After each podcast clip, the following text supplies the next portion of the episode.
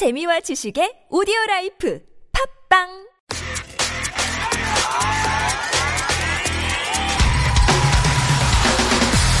화제의 뉴스 핵심을 짚어드립니다. 뉴스의 맥.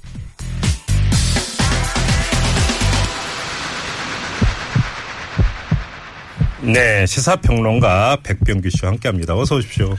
안녕하십니까. 네, 이제 등장하셔야 되는데 갑자기 교통정보 전해드리는데 등장을 하시고요. 네, 글쎄 말이죠. 알겠습니다. 나쁜 소리 한 건 아닙니다. 네. 자, 오늘은 어떤 이슈에 진맥해 주실 건가요? 네. 황교안 대통령 권한대행이 결국 대선 불출마를 선언을 했죠. 그랬죠. 네. 이 황교안 권한대행의 대선 불출마. 왜 그랬을까? 으흠. 왜 결국은 이 같은 선택을 했을까? 네. 그 배경을 한번 살펴보도록 하겠습니다. 그럼 두 갈씩으로 가죠. 결론이 뭡니까, 그러면? 왜일까요? 네. 우선 뭐 결론부터 말씀드리면. 네. 황교안 권한대행이 결국 자유한국당을 버렸다. 음, 입니다. 버렸다? 무슨 뜻입니까? 네. 이 자유한국당 지금 풍요 속에 빈 건 아닙니까? 네. 네. 어제까지만 하더라도 그 무려 다섯, 아홉 명이나 대선 출마를 선언을 했죠. 그러나 네. 다들 고만고만해서 스머프 경선이다. 뭐 이런 말도 좀 나오는데. 네. 그나마 이제 그 대안이라는 게 홍준표 경남도지사. 이 당원권 정지 풀어줬죠. 네. 그리고 이제 그 유일한 현실적인 대안이 그 황교안 권한대행이었습니다. 네. 이를 위해서 이제 말하자면 대선 후보 경선 룰까지 음. 바로 본경선 직행이라는 아주 그렇죠. 기가 막힌 예. 이 편법까지 마련을 해서 주자들의 반발이 엄청 심했죠. 그래서 크게 좀 논란이 되고 예, 되지 않았습니까? 예, 예. 또 이걸 또 고쳤다고 하더만요. 네네. 네. 자유한국당 정우택 원내대표 오늘 그 오전 이제 한 방송과의 인터뷰에서 이런 음. 말까지 했습니다. 음.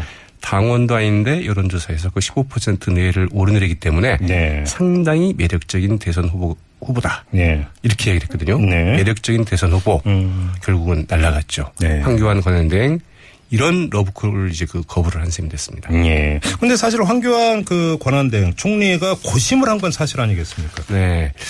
참 그 대목이 약간은 좀 궁금한 대목인데요. 아무튼 예. 어제 사실은 그 국무회의가 있지 않았습니까? 네. 네. 사실은 그 국무회의가 어제 열렸기 때문에 어제는 선거일을 공고를 했어야 했다. 그러니까 음. 왜 오늘까, 오늘 이제 굳이 임시 국무회의까지 열어가지고 네. 오늘 했을까. 그래서 네. 사실은 저는 이제 개인적으로 음. 황교안 권한대행이 그 어, 대선에 나, 나갈 가능성은 거의 없다라고 봤었는데 네. 어제는 좀 생각이 좀 달라지더라고요. 그래서 네. 아 이분이 나가기로 작심한 거 아닌가 음. 이런 생각을 좀 해봤는데 네. 결국은 이제 뭐 안 나가기로 했습니다만 예, 예.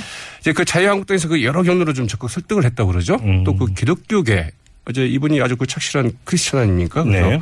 어, 특히 이제 보수 기독교계에서 뭐 적극 나서달라 이 결정이 꽤 있었다고 그러고요. 그러나 예.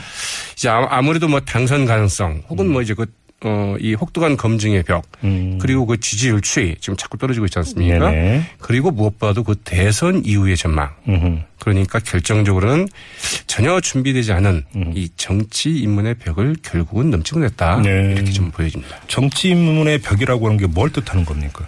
네. 사실 그 황교안 권한대행으로서는 가장 고심했을 대목이 내가 과연 계속 정치를 할 수 있을까? 아, 예, 예. 한다면 어떤 정치를 할 수 있을까? 음흠. 내가 어느 자리에 설 수 있을까? 네. 이 생각 해보지 않았겠습니까? 그랬겠죠. 아, 왜냐하면 그 지금 구도에서 그 자유한국당 후보로 설령 나선다 하더라도 대선 승리 어렵다는 것 정도는 뭐 충분히 상황 판단이 좀 가능했을 거고요. 네. 그렇다면 이제 나간다고 한다면 장기적인 전망을 세우는데 대선 출마 이유를 봐야 되겠죠. 음. 어, 그 보수 진영의 그 재판 과정에서 그 중심이 되겠다. 네. 적어도 이런 정도의 그 의지 그리고 네. 구상이 없이는 사실은 나서기 힘든 발걸음이었죠. 그렇죠. 그러나 지금 황교안 권한대행을 보면은 기본적으로는 온실 속의 화초 아니 온실 속의 그 선인장 같은 이런 삶을 좀 살아오신 양반이죠. 왜 선인장 비율을 가시가 굉장히 많지 않았습니까? 아, 뭐 여러 가지 가시 같은 일을 했죠. 네.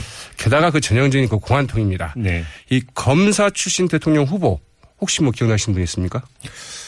별로 없는데요, 진짜. 대통령 후보는. 그렇죠. 대통령 특히 검사, 법조인 비서, 출신은 많습니다만. 검사 출신. 있었어요. 네. 김기춘 비서실장이 있었죠. 그러나 네. 이 구십이 년 그 대선에 나선 그 박찬종 전 의원이 있습니다. 네. 그러나 이분은 검사 생활을 아주 잠시 했고요. 네. 정치인을 오래 하다가 됐고. 음. 그리고 이제 홍준표 경남도지사 정도가 지금 있는 거죠. 나서려고 하는. 홍준표 지사는 검사실에 주로 특수통으로 통했던. 이분은 이제 말하자면은 무슨 검사입니까? 그 유명한 제가 좀 모래시계 모래시계 네, 제 말로는 좀 이야기하기 좀 별로 이렇게 좋아하지 않는 이야기인데요. 네. 아무튼 이 모래시계 검사로서 이름을 좀 날렸던 분이고 그 정치 입문한 지 오래됐죠. 네.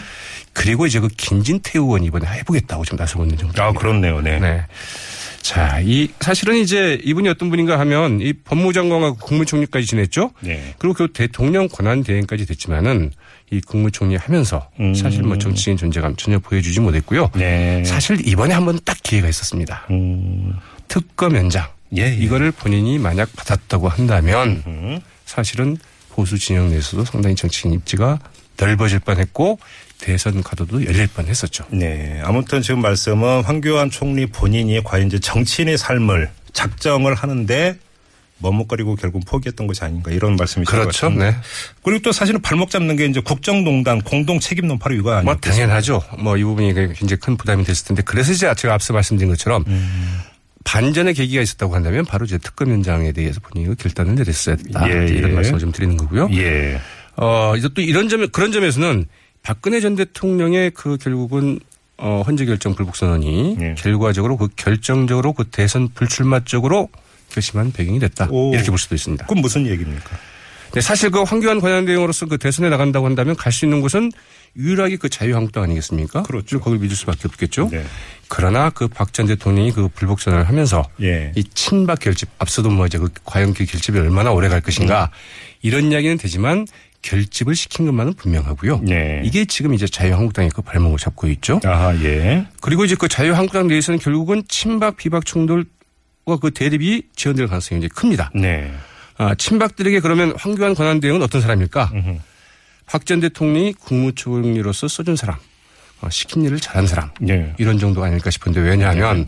박 전 대통령이 사실은 이제 국무총리직에서 황교안 권한 대행을 해임한 바 있죠. 문자 통보했었죠. 그런데 그때 문자로 통보를 했을 정도거든요. 예예.